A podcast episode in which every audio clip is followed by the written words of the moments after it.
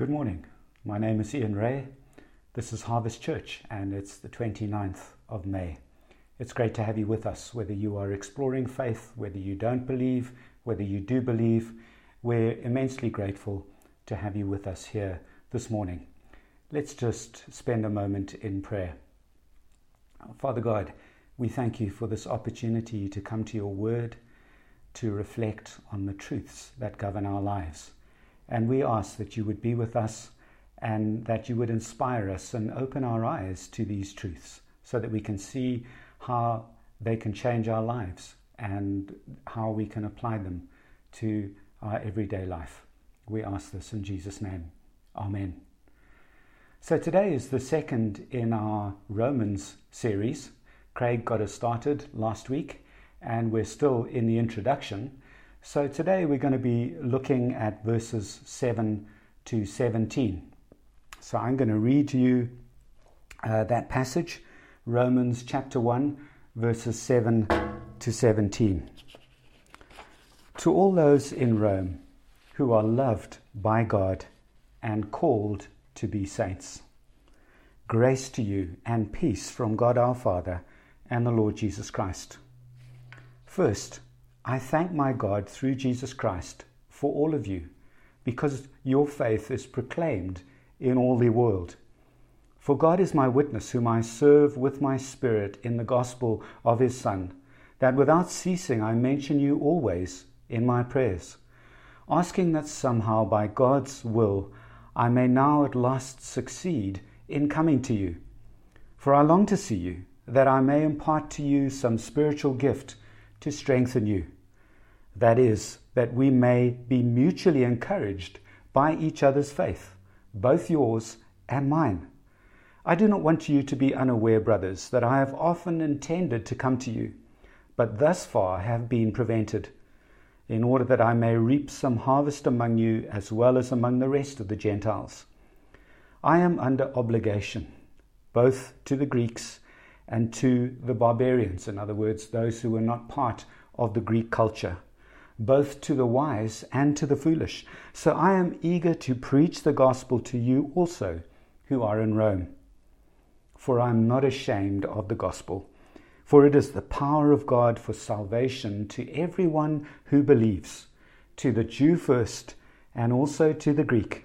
For in it the righteousness of God is revealed from faith for faith, as it is written, the righteous shall live by faith. This is God's word. Many years ago, I used to go and watch my son playing rugby when he was still at school. And I used to get to know some of the other dads who were doing the same thing. And there was one particular dad that I felt a little bit intimidated by because he was very successful, he was very confident, he was very independent. It didn't seem like he would have any need for God. And I suspected that he would probably find any talk about God and our need for him as a little bit foolish. So I held back a little bit from talking about my faith with this friend of mine. Fortunately, he had another friend, uh, a far more long standing friendship and that person had been having faith talks with my friend, with the result that on one Sunday, after I'd finished preaching and the service had come to an end, I sat down and I felt this tap on my shoulder. And it was this friend of mine, and he said, Ian, I just want you to know that I, I've started bringing my family to your church. His wife was a, a Christian, incidentally. It was just quite amusing that he said, Your church. Anyway, he was true to his word and he started coming regularly. And then a couple of Sundays down the line, he came to me before the service and he said, Last Sunday, you led us in a prayer of commitment to God. And I prayed that prayer. From now onwards, I am going to be following Jesus Christ. And I was, I mean, you could have just knocked me over with a feather. I was so gobsmacked. And I was amazed also to see the radical change and transformation in this man's life. He really became a new creation. He became somebody completely different. And it was tremendously satisfying and exciting to see it happening. And, and when I saw that change in my friend, I wondered why I had held back before on having faith conversations with him, talking about things a little bit deeper than the surface level. And the truth is that our culture doesn't really approve of doing that because faith is seen very much as a personal thing. You'll hear guys saying, Yes, I do have a faith, but I don't talk about it. Oh, I don't go to church, or I don't do this, or I don't do that. It's between me and God. It's very personal. So, our culture and our society does frown on this idea of talking about our own personal faith with other people. And, and what it frowns down on even more is the thought that I would claim that my beliefs were the truth and that you should change your beliefs with my and, and, and adopt my beliefs. Our society is very strong against that. And so, with the result that we don't often make an effort to talk about our faith to other people. Now, there's another area where culture influences us very strongly, and it has to do with belonging to a local church and to the church universal, the body of Christ around the world. People with a Western view, worldview, and culture tend towards independence. We don't like interdependence where we are part of a bigger picture, where I rely on you and you rely on me, and together we're able to do more than we could do as individuals. No, we very much tend towards independence. We, we don't necessarily value community and the extended family as much as other people do in other cultures. And inevitably, this influences our commitment to the local church and the way that we relate to it and the way that we relate to the universal church. So, what we need to do this morning, considering these two areas, the, the reluctance in our society to talk about matters of faith, the independence that is idolized in some ways in our society. What we need to do is we need to find out what the Bible says about these things because the Bible must shape our beliefs. What does it have to say about what we call evangelism? We'll talk more about this later. What, what does it have to say about our relationship to other Christians? And to be honest, Paul has a lot to say. Um, and we're going to find that in today's passage. I've divided it into two main sections. You can see it there on your screen. Verses 7 to 13, he's talking about Paul and the Romans. And this has to do with our relationship to the local church and then Paul and evangelism, verses 14 to 17. Let, us have a look at the first. How does Paul relate to the church in Rome? Now, don't forget, he's never been to Rome. He hasn't even planted that particular church. He wasn't a pioneer when that church was established. He, he just never been to Rome. And yet, this is what he says first. See it there in verse 8? It's on the screen. First, I thank my God through Jesus Christ for all of you because your faith is proclaimed throughout the world. The Roman church was obviously having a widespread impact on Christianity. And as Western Christians, we often approach the way we serve in the church from an individualistic rather than a team perspective. So rather than celebrating the successes of other people or other churches that we haven't been involved in, we actually start to feel a little bit threatened by them. But not Paul. Even though the influence of the Roman church could not be linked to him personally, directly to his input, he gave thanks for it in his prayers. And so we should do the same thing when we see other people growing in the faith and getting involved and um, producing fruit for the kingdom, let's celebrate their successes and not be concerned or threatened in ourselves or insecure. So, Paul is thankful for the Romans. We're talking about his relationship with the church and with other Christians. Then we learn that Paul prays for the Romans. He says, For God is my witness. They don't know him, they have no experience of him, and so he calls on God as his witness.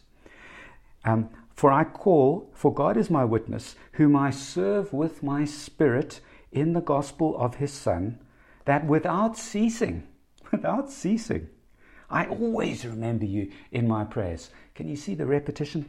I mention you always in my prayers. Notice that phrase.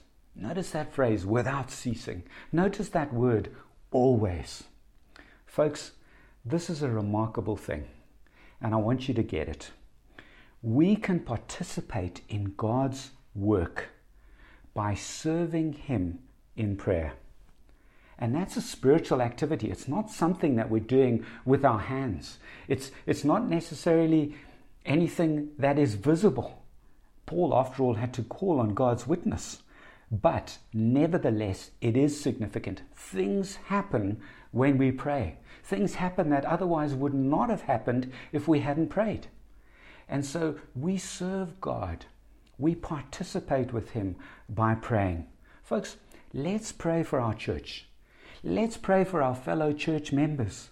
Let's pray that they succeed and that they produce fruit for the kingdom of God.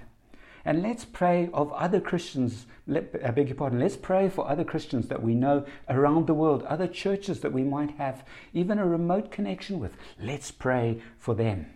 This is how we relate to the local church, overcoming this independence, this I am a rock, I am an island kind of mentality. Paul is thankful. Paul prays.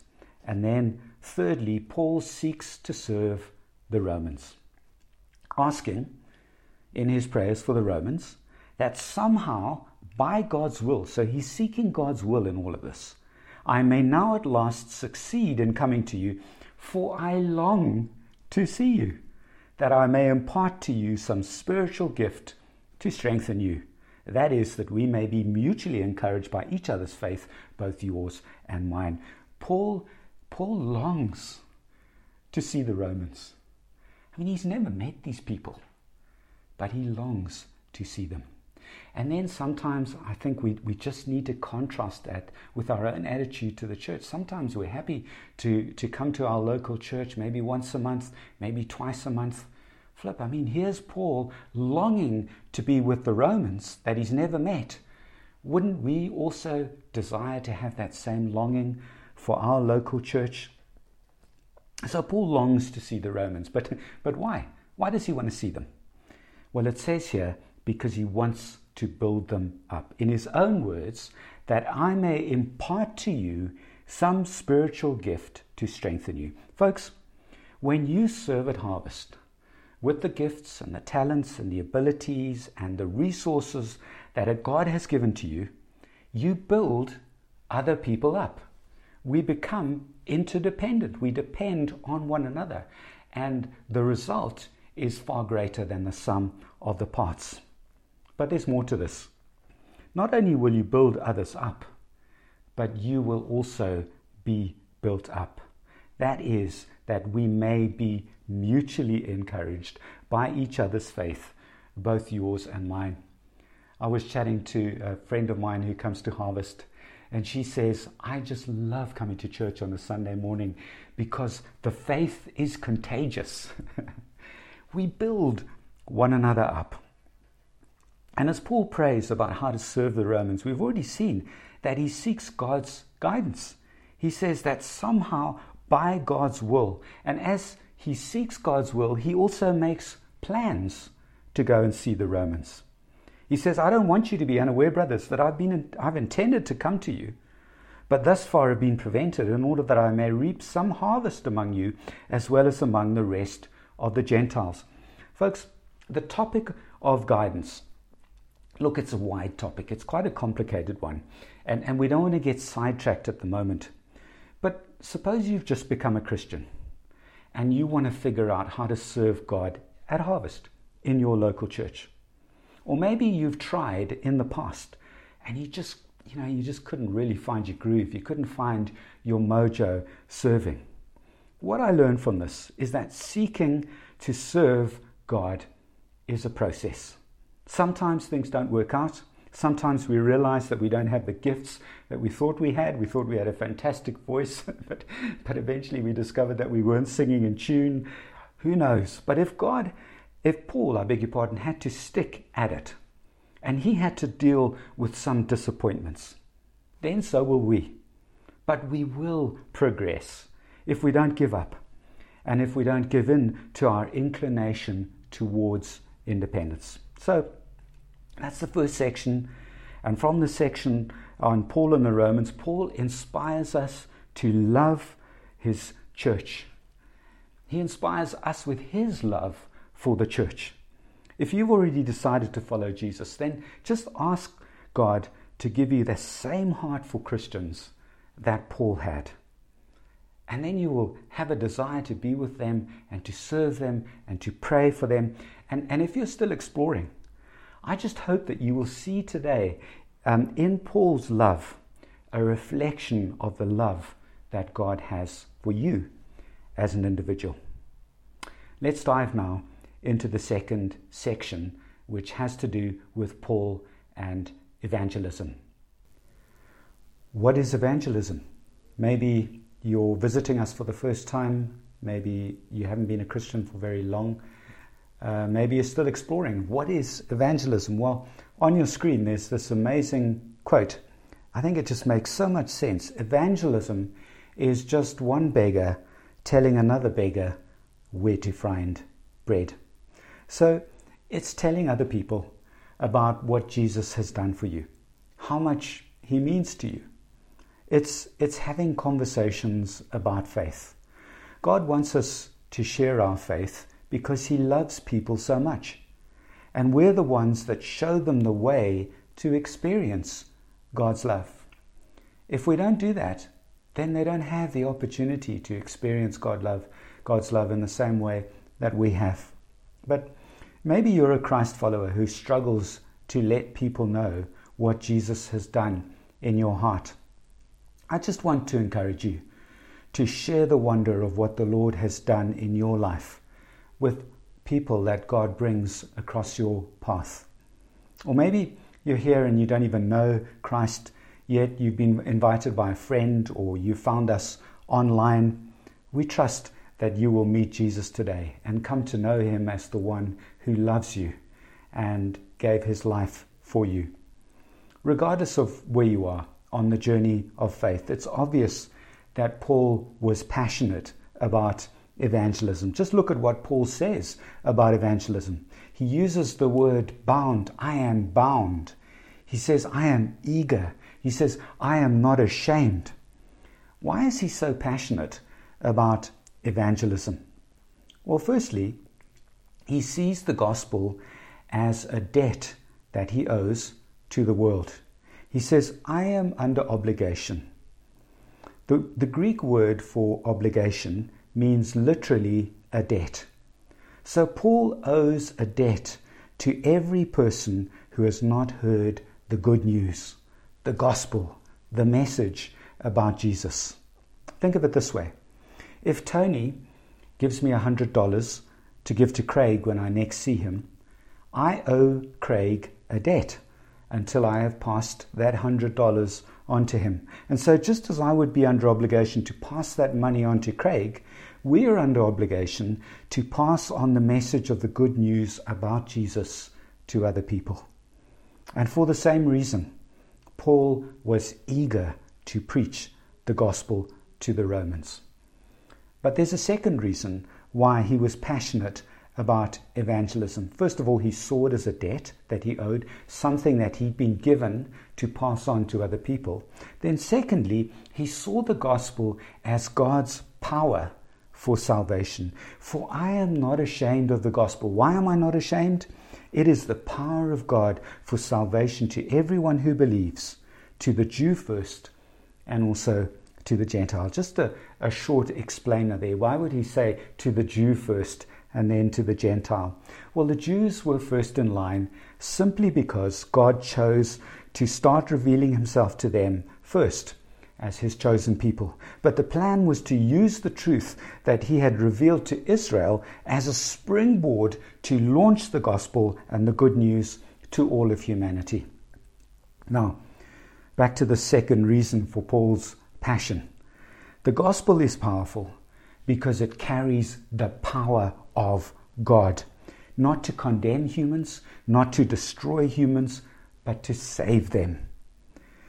Folks, if we have personally experienced the power of God to change us, and if we've seen how the power of God can change other people, like that hard nut friend of mine, why wouldn't we want to tell others where to find that bread of life? Why wouldn't we want to participate in God's plan to transform other people so that they can enjoy quality of life as children of God?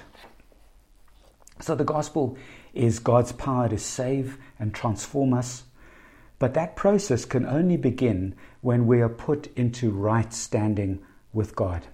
So the gospel is a debt, it's God's powerful salvation, but it also needs to put us into right standing with God. And so Paul was passionate about the gospel because it reveals God's righteousness. Verse 70 For in it, the righteousness of God is revealed from faith to faith. We're going to see as we progress through Romans that every human has rebelled against God and wronged Him. We've lost our right standing with God. There's some sort of a barrier in our relationship, and that relationship needs to be restored. Think of a man who swindles his business partner, or, or think of a wife who has an affair. The right standing that she has with her husband has been lost. She has betrayed him. She's hurt him deeply. And we've done the same thing to God. Now, for God to be righteous, he must be just and punish us for our rebellion. But God is also merciful and loving. And though his righteousness requires him to punish, he also wants to forgive and to restore the relationship. And God does this by giving us his own righteousness, the righteousness of God. How? Well, we're going to learn from Romans that he gives us his own righteousness in the form of Christ's perfect record. He says, Your record is all messed up. You've lived your life in rebellion to me. You've said, I don't want you to be involved in my life. I don't want you to be a part of my life. And if I'm going to be just, then I'm going to need to separate you from me because that's what you've asked for. And that's what death is. Death is being separated eternally from the presence of God. It's the just punishment for what we've always asked in the first place. And so we have this messed up record. But God says, you know what? You can receive my righteousness. I've sent my son to live the perfect life, and you can get that perfect record on the basis of faith. We don't pay for that perfect record by working because it would be impossible. We'd never be able to come up with the price. We receive it as a free gift, as a present from God through faith. So, what the gospel does is it reveals the way to be put right with God. And it tells us that it's only possible to do it through faith. But why does Paul write that it's from faith, for faith, or in some translations, from faith to faith? Uh, faith, I beg your pardon. You're put into right standing with God the very moment you receive Christ's perfect record. And that happens on the basis of faith. You say, Father God, Father God, I'm turning away from my sin. I'm turning away from self management. I believe that Jesus Christ died on the cross in my place. I believe that you can give me his perfect record and put me into right standing with you. That all happens by faith. However, walking with God every day also requires faith. it requires you to trust him rather the things than the things that you used to put your trust in. Maybe it was money or power or success, all of those things. When we walk with God on a daily basis, when we're obedient to Him on a daily basis, it requires trust. So, having that personal relationship with God starts with faith and it continues with faith. It is from faith to faith. And Paul backs this up with a quote from a prophet called Hosea. He says, As it is written, the righteous shall live by faith. When you weren't in right standing with God, you were in a state that the Bible describes as being unrighteous, which means that you were dead to God. You couldn't relate to Him just as a corpse cannot relate to a living person. But when you received God's righteousness through faith, you became righteous and came alive. And then, as you continue to trust God every day, you live. Let's spend a moment just casting our minds back over some of the things that we've learned today. The first thing we learned was that our inclination as Western people is to be independent. We don't enjoy being dependent on other people, and we don't like other people to be dependent on us that whole thing of interdependence is just a little bit uncomfortable for us. But unfortunately, that influences the way that we relate to our local church and also to the church universal. So we learn from Paul that in our relationship with the local church, we need to be thankful. We need to celebrate the successes and the fruit that other people and other Christians are producing. Let's not be intimidated by it. Let's be thankful for it. We also learned that Paul was constantly in prayer for other Christians. In that sense, he was serving them by praying and working with his spirit, if you like. It was like a spiritual work rather than a physical work. And so he was serving them through prayer. And we can do the same thing. Things will happen that would otherwise not have happened if we hadn't prayed. And so we need to spend time quietly by ourselves praying for our local church, praying for the church at large, praying for other Christians. And then, thirdly, Paul is very strong uh, on the idea that he wants to serve other Christians. Not only because what he does will bless them, but in the process of serving them, he will also be blessed. So that was the first aspect of what we had a look at today. Then the second aspect was the fact that our culture makes it a little bit difficult to share our faith with other people, to get involved in what Paul calls, or what Christians call, evangelism, which we said was simply one beggar showing another beggar where to find bread. Folks, that's what we're about. We want to chat to other people about the amazing source of life that we found in Jesus Christ. We want to tell them about it. We want to share it with them. And the reason why we do it is we learn from Paul is that it's a debt. God has actually given us the message about Jesus, the good news about Jesus to pass on to other people. It's like money being given to me to pass on to someone else. Until I've passed on that message, I am in debt. I beg your pardon, that money, I'm in debt to that person. And then the gospel is God's power for salvation. Folks, we want to be transformed. We want to leave behind those old things that drag us down. And it's, this, it's the gospel that does it because it is God's power for salvation to change us and to transform us, and likewise to do the same thing for other people. And then the gospel is also the revelation of God's righteousness. It shows us how we, our relationship with God can be restored, how we can be put into right standing with Him and move forward with a personal relationship with Him on a daily basis. Let's pray.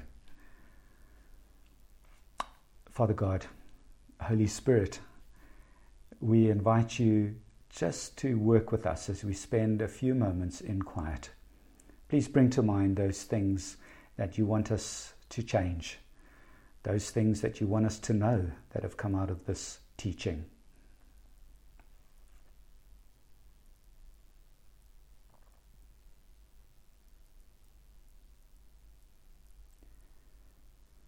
And Father God, help us to put what you want us to do into practice. Give us the wisdom to do it. And we, we just look forward to your blessing in the week ahead and ask that you would help us to be a blessing to others. And we pray all of this in the precious name of Jesus. Thank you so much for joining us, and we look forward to spending time with you again in the near future. Goodbye for now.